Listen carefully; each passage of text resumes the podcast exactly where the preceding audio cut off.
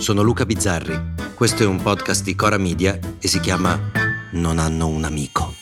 Luigi Di Maio è il leader del movimento Insieme per il futuro e uno si chiede, eh, ma insieme a chi? A Tabacci e al suo centro democratico con cui ha lanciato il partito Impegno Civico. Impegno civico si dovrà prendere cura dell'Italia che si è candidato alle elezioni nella coalizione di centrosinistra insieme a, a Cosoli, a, al partito di Bibbiano. Io col partito di Bibbiano non voglio averci nulla a che fare. Quindi riassumiamo.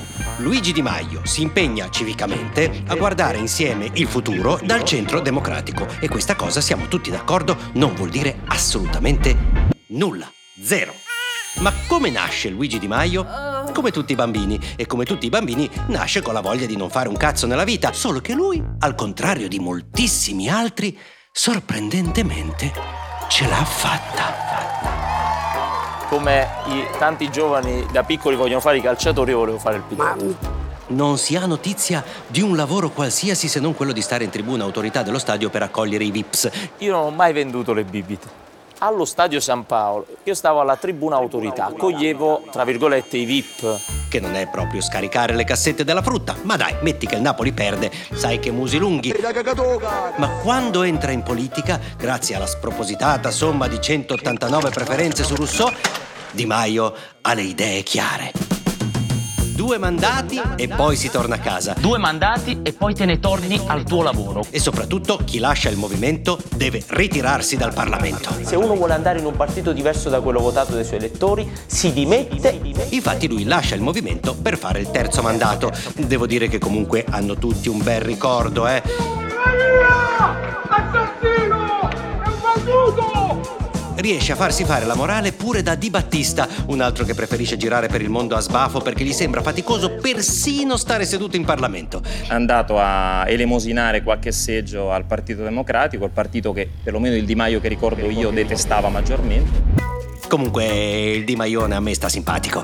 È uno che ha fatto il ministro del lavoro, il ministro degli esteri, il vicepresidente del consiglio, ma se lo guardi sembra sempre uno che nella vita vive con mamma e papà.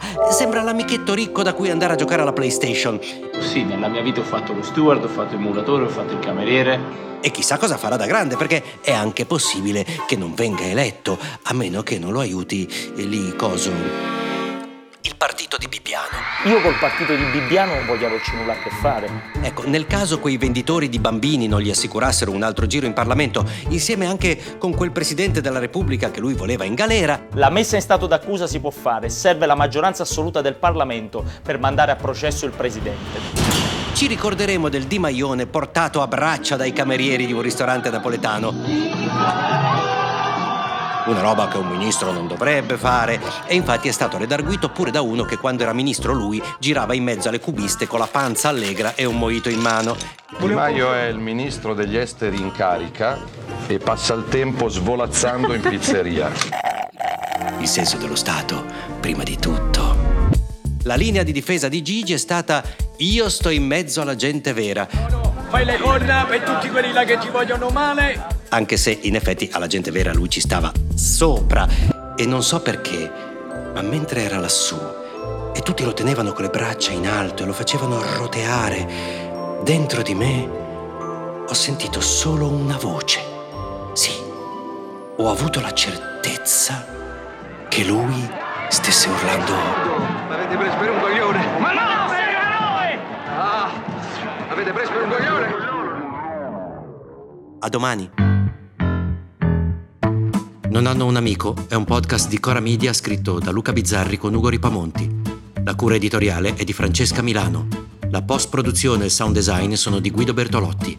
La supervisione del suono e della musica è di Luca Micheli. Il producer è Alex Peverengo. Le fonti degli inserti audio sono indicate nella sinossi.